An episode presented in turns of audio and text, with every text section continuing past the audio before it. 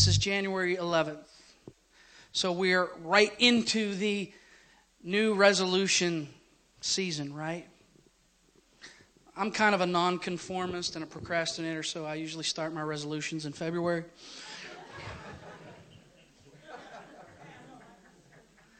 I could tell you all you all love that Andraé Crouch bit, didn't didn't you? Like, no, no, no, you're like, well, we're tolerating it. But don't worry, they tolerate your stuff too that you do almost every Sunday. So, let's give them a hand.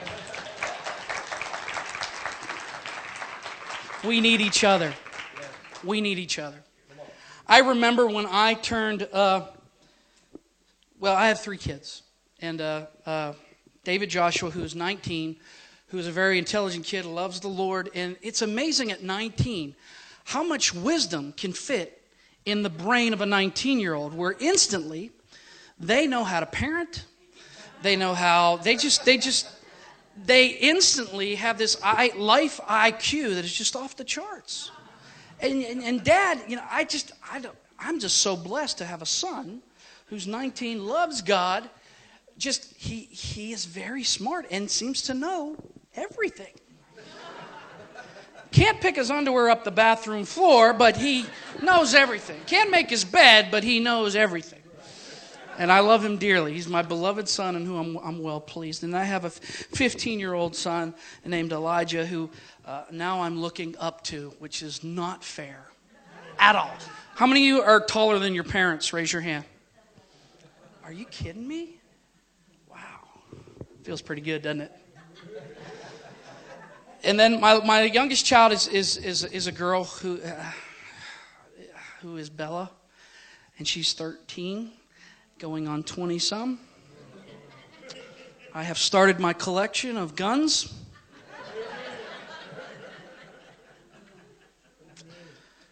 And she also knows everything. But growing up, we have certain things that we go through. I remember being that age and thinking, my dad is the uncoolest guy in the world.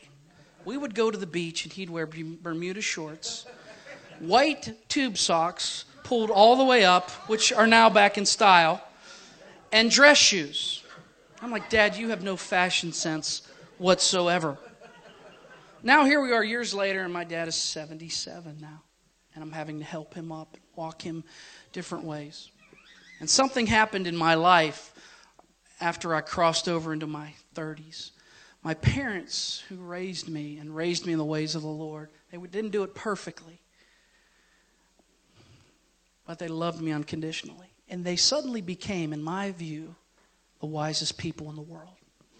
Now, what would cause that change from 15 to 30? Well, it's just called life, it's called experience. And as you walk through, and it's the same thing spiritually. There are seasons in our life where we think we really know this Christianity thing. We think we know God, we think we know the Bible, so when God speaks, we finish his sentence. Yeah, I got this, God. I got, I got, I got. And it's so easy to walk in front of him when he starts walking into a direction. And before you know it, he's already turned and he's in a different path. And we're wondering, wait a second, I thought I was. I thought I was supposed to do that. God, I thought you were leading me this way. Yes, I was leading you, but you must follow. We live in a day and age where leadership is just blowing up. You go to airport bookstores, it's all about leadership, leadership, leadership. And somehow it places this massive responsibility on the leader to pour into people. And it's almost like this picture I'm the leader, you're the follower. I'm the leader, you're the follower. But when I look at the life of Jesus, I look at the greatest leader of all. The greatest leader knew more about following. It's in our ability to follow that we truly are able to lead. It's in our ability to follow the Lord and follow what He values, follow what He's interested in, that we're able to lead ourselves when our body wants to go one way and our heart says, go this way. And our spirit is in agreement with God and says, no, no, no. We're going to go this way. I don't know where I'm going with this this morning, but this is just by the, by the Spirit of God. So when we go through things, we get life experience. The only way to really gain knowledge is you hear from some people that have gone through it before, or you go through it yourself. So we're in this new season, right? We love January. How many love January? It's a do over. It's a do over month. Doesn't matter what 2000, 2014's done. How many of you had a good 2014? Bless your holy name. How many of you had an average 2014? How many of you had just, it felt like life picked you up, chewed you up, spit you on the ground, and trampled on your back 2014?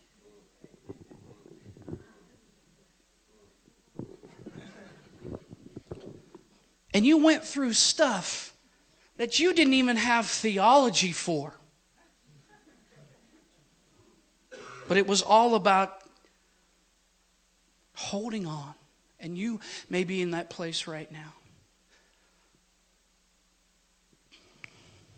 They, they say one of the biggest fears in the world, besides the fear of death, is fear of public speaking. When my son, my middle son, was younger, he said to me one day when we were riding in the back of the car, he said, Dad, he was, he was seven. Dad, what's your biggest fear? Seven year old? I, I, I, don't know, son. Maybe, you know, probably, you know, being in a crash or something, going before my time. He goes, Yeah, yeah. And I'm thinking, this mind of a seven year old, why is he asking this question? So after a couple minutes, I looked back and I said, Elijah, what's your biggest fear? He said, Oh, Dad, that's easy getting blown up by a bazooka.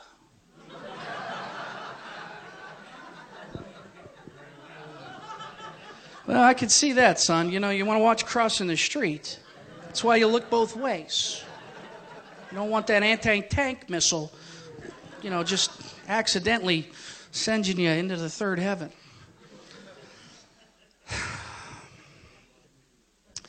But public speaking is even, uh, uh it ranks up there with the fear of, of death.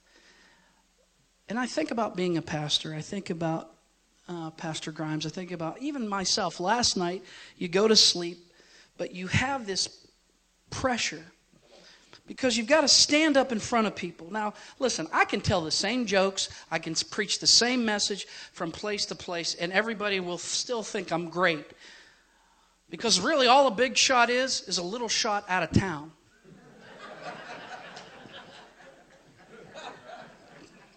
That's it.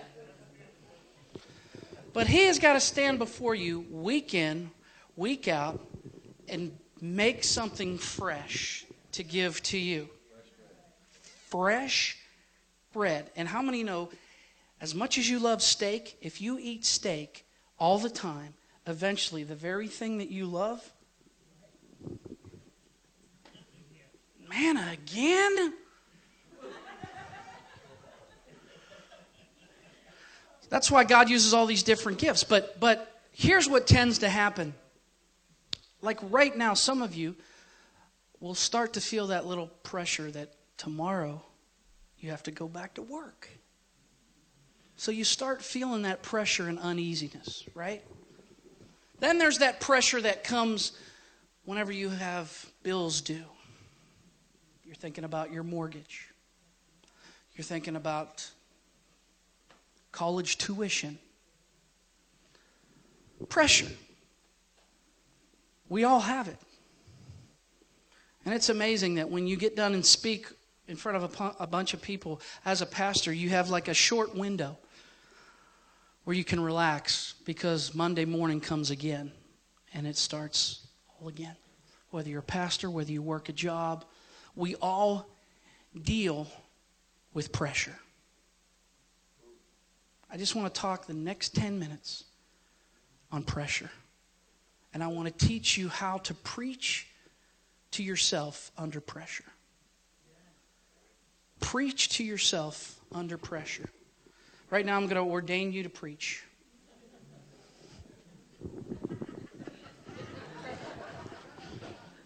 Preach over yourself, that is. You can't marry, you can't bury, you can't go start a church. Preach to yourself. Because how we respond to pressure makes all the difference. We tend to think that life in a peaceful life is a life void of pressure. Man, once we get this done, then we can relax.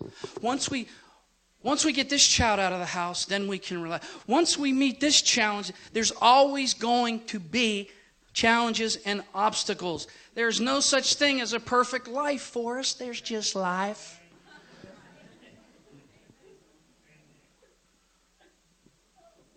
So we, when we frame things that way, we frame these things like this Christian life is supposed to be this, you know, we're all floating on floating on clouds, walking through petals, and there's not a care in the world, and everything falls into play. You, how can you grow without the challenge of pressure? I have a son who is proud to be 6'3 at 15 years of age. He wears a size 15 shoe. I have to special order his shoes, and they come with free ski ropes. And he walks around like he has accomplished something because he's the biggest DeMarco ever. and he likes to play sports. He likes to play basketball. He loves basketball. But then he realizes that he's not that good. He's really good at NBA 2K 15, a video game. But he realizes in order to get good, he's got to do some things that aren't fun. So I was watching him one game, and he was trying to box out, and he's the biggest kid on the floor, and he's getting pushed around by these scrawny kids. And on the way home, he was benched, and on the way home, I had to tell him as a father one of the toughest things. I could ignore it, or I could say, Son, listen, you don't have to be the best.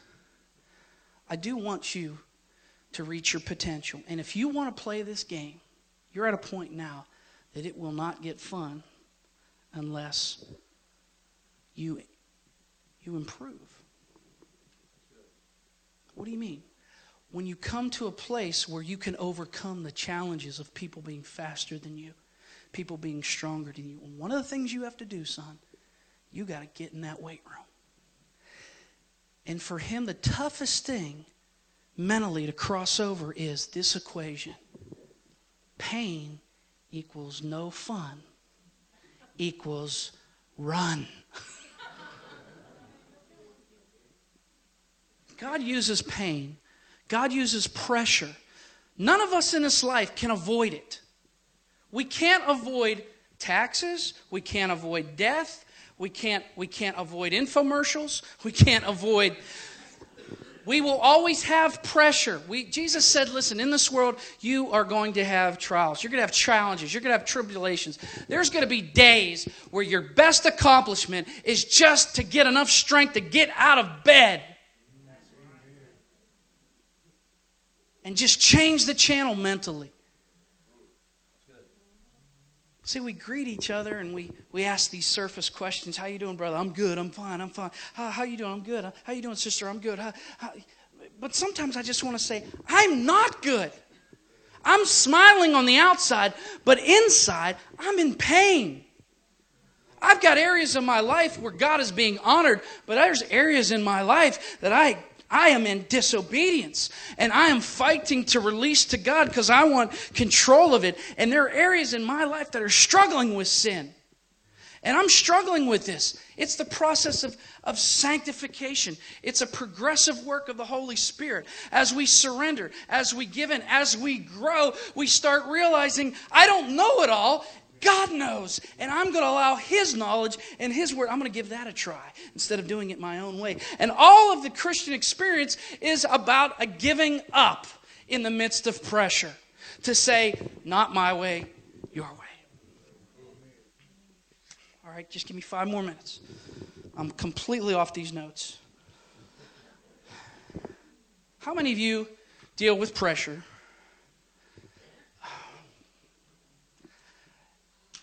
In a way that uh, can be destructive to those around you. You don't have to raise your hands. There are bottlers and there are spewers. Sometimes, let me, let, me, let me qualify this. Do you know that both are equally destructive to those around you? Both of them could equally be abusive to those around. Whether you say something wrong or you withhold love and attention, both of them are equally destructive. So when we come across pressure, when the bills are due, think about the pressure you're in right now, right now. How many of you are spewers? Raise your hand. I'm raising my hand. I'm not ashamed to be a spewer. How many of you are bottlers? Raise your hand. How many of you are bottlers and are married to a spewer? Yeah. Can I give you some advice? Would you stop trying to fix? Stop fixing them and allow God to teach them. It's not your job to fix your spouse. It's not your job to fix your kids. We have this idea that we want to keep each other from pain because pain is bad. And if we go through pain, and that's where me and my wife we dis, we disagree about Elijah's future. Because if Elijah gets in the weight room and he does things and he exercises muscles that he's never exercised before, and the pressure of that weight causes him to respond back and build muscle, he's going to grow. But he's afraid. If we're afraid of pain, I'm saying we embrace the pain. We don't deny the fear because courage is not the absence of fear. But as Christians, we, we have these little trait expressions that kind of want to give us a, a little hug and say everything's going to be all right. You know, it's easier to say, I'll pray for you than I'll walk with you. And that doesn't mean that you have to walk through things with everybody that you're in common contact with. But there are people right now in your family or at your job site or around you in friendships that are going through the darkest time in their life. And really, all they want, they don't want somebody to fix, they just want somebody to walk with. Them. Every leader I've ever talked to, every pastor I've ever talked to, have said this. Besides their spouse, and some of them, they can't even depend on their spouse, but they said, if you can do this thing, and in the end you have one good friend, man, you are blessed. Because a friend loves, a true friend loves at all times. So let's talk about, I just want to talk real, real quickly three points to preach to yourself on pressure. Because the last thing we need are, these trite expressions that just pat everything away. Like the bumper sticker theology that says, God will not give you anything more than you can handle. Tell that to a survivor of Auschwitz. Tell that to somebody who's been sexually abused. Tell that to someone that lost their entire home and all their belongings in a fire. What means more to them than those expressions? Be Jesus, be a friend, give a smile, share a hug, show up in those dark times. My mom used to have this song whenever I was kind of discouraged, and she would look at me and she'd say, Come on. Now, my mom was a cross between uh, Louise Jefferson and, and Edith Bunker. I'll call my mom, you know, I'll call my mom, I, you know, I always call my parents and check in with them because they like that. I don't have to. I'm 40 some years old, but I, I, I want them to know but it, it's not that easy because I get on the phone. Hey, mom, how you doing? Dick, Gene, Sam.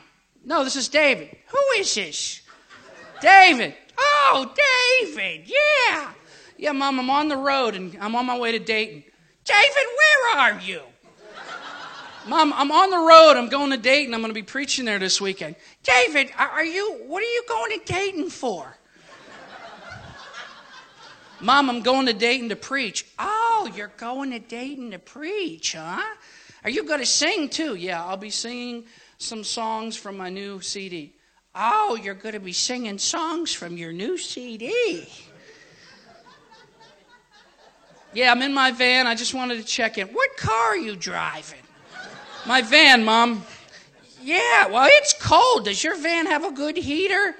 No, Mom, it's broke. I got all the windows down and I'm nude driving in a van to Dayton. Okay?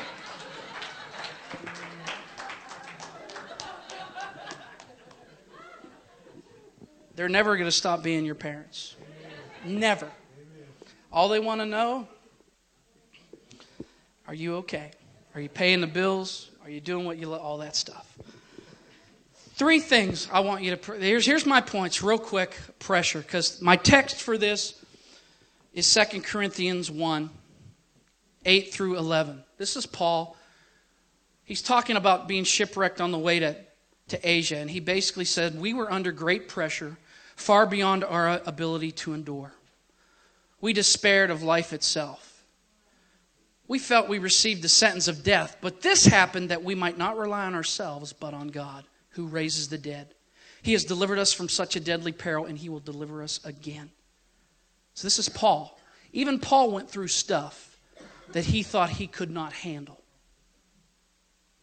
One of the things that I preach to myself when I'm under pressure is I tell myself, I've been here before. I've been here before. Very quickly, I'm going to rattle these off. I've been here before. When you rehearse the faithfulness of God in your life, the times where He's provided, the times where He showed up, it brings confidence. Praise is the voice of faith. When you praise God and you're telling about His wonderful acts and His deeds, listen, it's not something that's so far off and disconnected. It's personal. The Bible says Jesus, uh, God is nearer than the mention of His name. It is something that a worshiper takes ownership of every phrase, of every line, and says, Yeah, He is my Redeemer. He loves me unconditionally. I belong because of Jesus Christ. You rehearse the faithfulness of God. Yeah, I've been here before. And the second thing that I do when, when I'm facing pressure here's what I've realized. Let me just back up. David in the Bible rehearsed the presence of God. When he faced Goliath, he remembered, yeah, I've been here before. God delivered me from the paw of the lion, the paw of the bear, and guess what? He's going to deliver me from you. The best thing that you can say to yourself by the Spirit of God is right now, if you're facing lack, if you're facing any type of challenge, you have been, at some point, you were there before, and God showed Himself faithful. You know why? Because you turned your heart to Him, didn't you? Second thing that I tell myself is this you got to watch because I'm about to kick over a sacred religious cow. I tell myself, I've been here before. And I'm just, I'm not that important. I'm not that important. What I mean to say is, I don't have to do everything, be everywhere, cross every T, dot every I wear myself out doing what others expect of me all the time in order to feel value. That's what that means.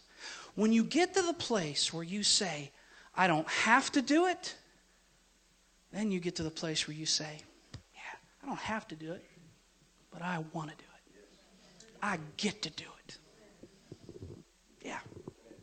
I mean, we're important, we're just not that important. David, what are you talking about? I'm talking about this. If pastor did not show up next Sunday and said, I just, I'm not going to preach, somebody would get up and preach. The work of God is going to go on with or without you or I. We are privileged. That's why gratefulness is so important. We get to be a part of what God's doing in these last days. We get to. You get to be a mother. You get to be a father. You get to provide for your family. You don't have to do it. You can live off the government. Mostly, you could, you could live unethically and illegally, but you want to do it. And then finally, I'm going to close with this. After we preach, I've been here before, and I'm not I'm not that important. I know a lot of you having trouble with that. You know? Like at your job, if you didn't show up, somebody else will do your job. The whole idea is that our dependency is directed upon God and not on ourselves. You understand? I'll never forget this one guy I used to work for who led worship. And it was tough leading worship in his church because he was a worship leader.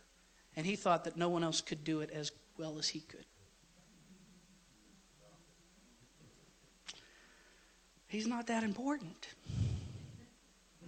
Neither am I or you. Our importance lies in our gratefulness and in what God has, has given us of a value, not in what we do.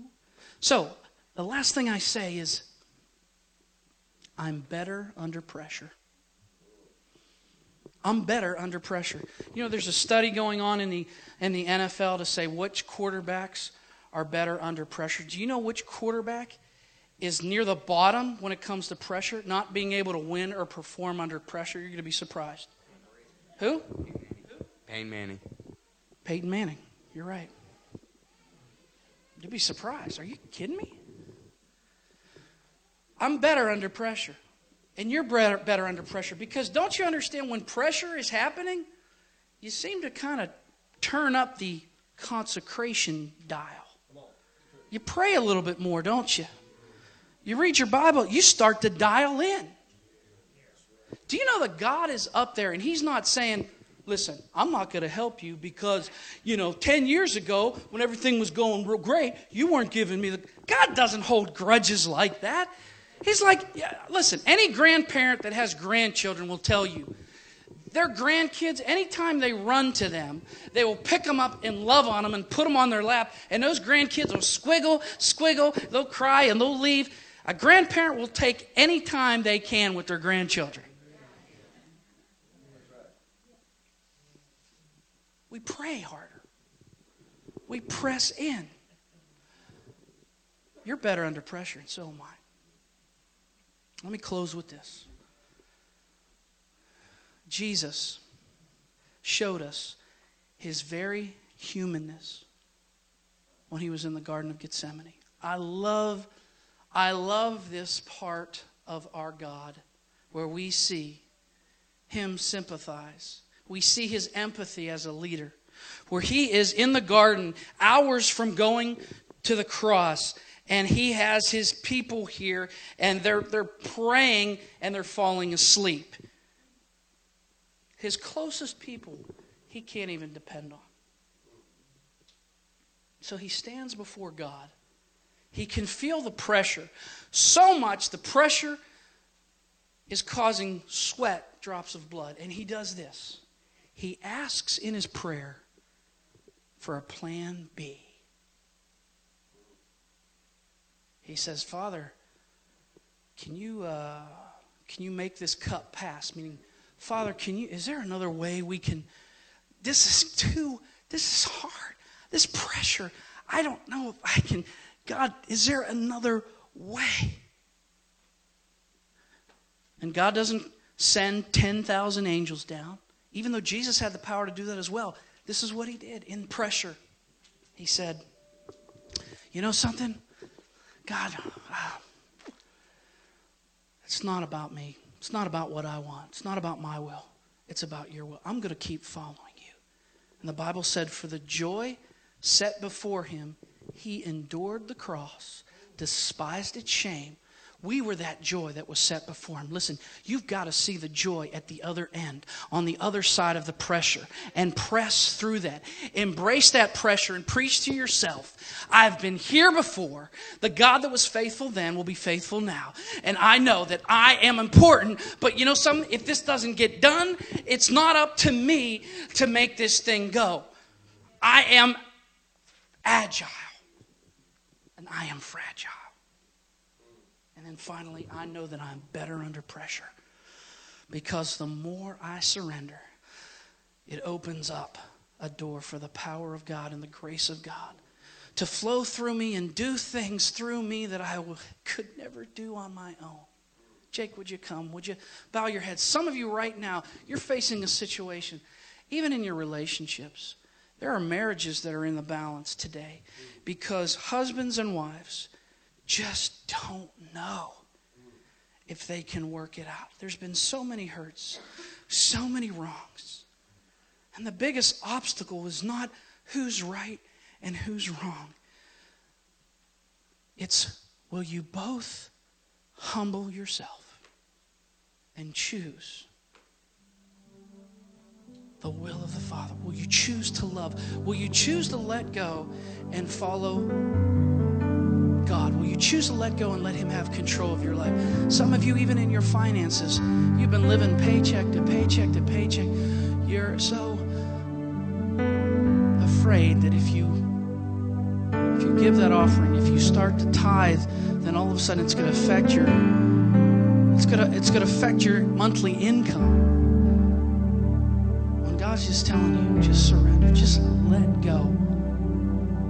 Respond to the pressure by surrendering to me.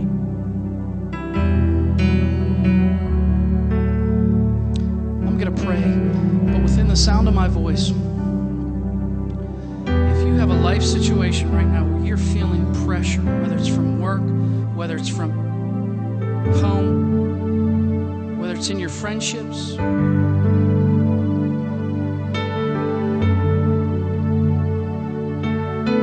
I'm going to pray. This isn't something that we can lay hands on you and, and, and the trouble will go away. Just like Elijah, I can't keep him from the pain, but I can encourage him to embrace the pain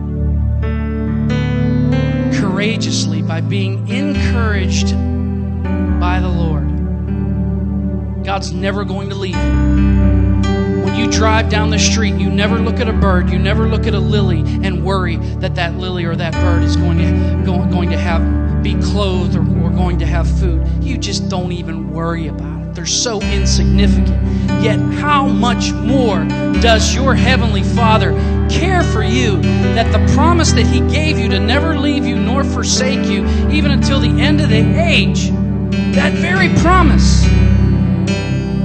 is going to pull you through? Today and you're struggling with certain pressures in your life, lift your hand up. I want to include you in this prayer before pastor comes. Hands are going up all over the place. I've got finan- I'm in the most financial pressure I've ever been in in my entire life. I'm almost on the verge of. Uh, I, I have relational pressures. I have midlife pressure.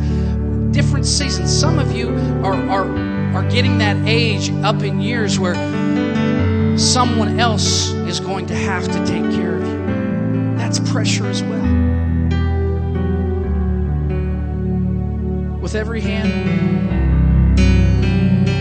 every hand that confessed, Lord, I, am going through pressure. When you raise your hand, you're saying, Not my will, but your will, God. I am going to surrender to you, and I'm going to embrace the pain by preaching to myself, preaching what you say about me. I pray for every hand that was raised. Lord, I. I know that you provide not the, always the way that we think, but you provide in the timing and in the way and in the methods that you see best. You always complement your word, you confirm your word. Right now, here's what I'm praying for for the spirit, a courageous spirit. For God has not given us a spirit of fear, no spirit of timidity, but a spirit of power, love, and a sound mind. a mind that can make decisions that are godly, a mind that can make decisions based upon God's will and not upon feelings. Strengthen your people today. When we go through this fire, and some of us are in the crucible, you are burning away stuff that we've held on to for years, stuff that we think has become our own identity, and you're causing a separation. And it is frightful, it is scary because we don't know what's on the other side. Yet we trust you and we hold your hand. We don't know where we're going, but we know that it's your hand Thank you for uncommon provision, uncommon protect- protection, and for the courage to trust, to obey.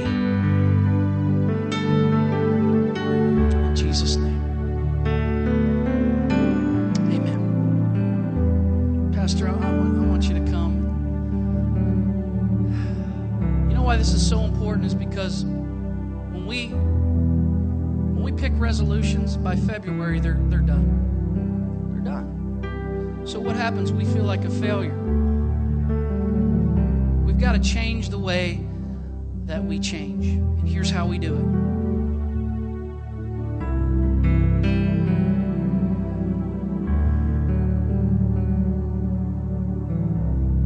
You get off the treadmill. Get off the treadmill of works stand under the shower of grace. You know, you stand under a shower head, your entire body is going to get drenched. You stand under a shower head long enough, your entire body is going to get cleansed. You don't run around in the shower. If you put yourself in position long enough to allow the refreshing waters of God's Spirit and His Word to clean you, to refresh you, stay put in the process, is the word of the Lord as well. That is what I'm saying. Push through and watch the processes of God yield fruit in your life.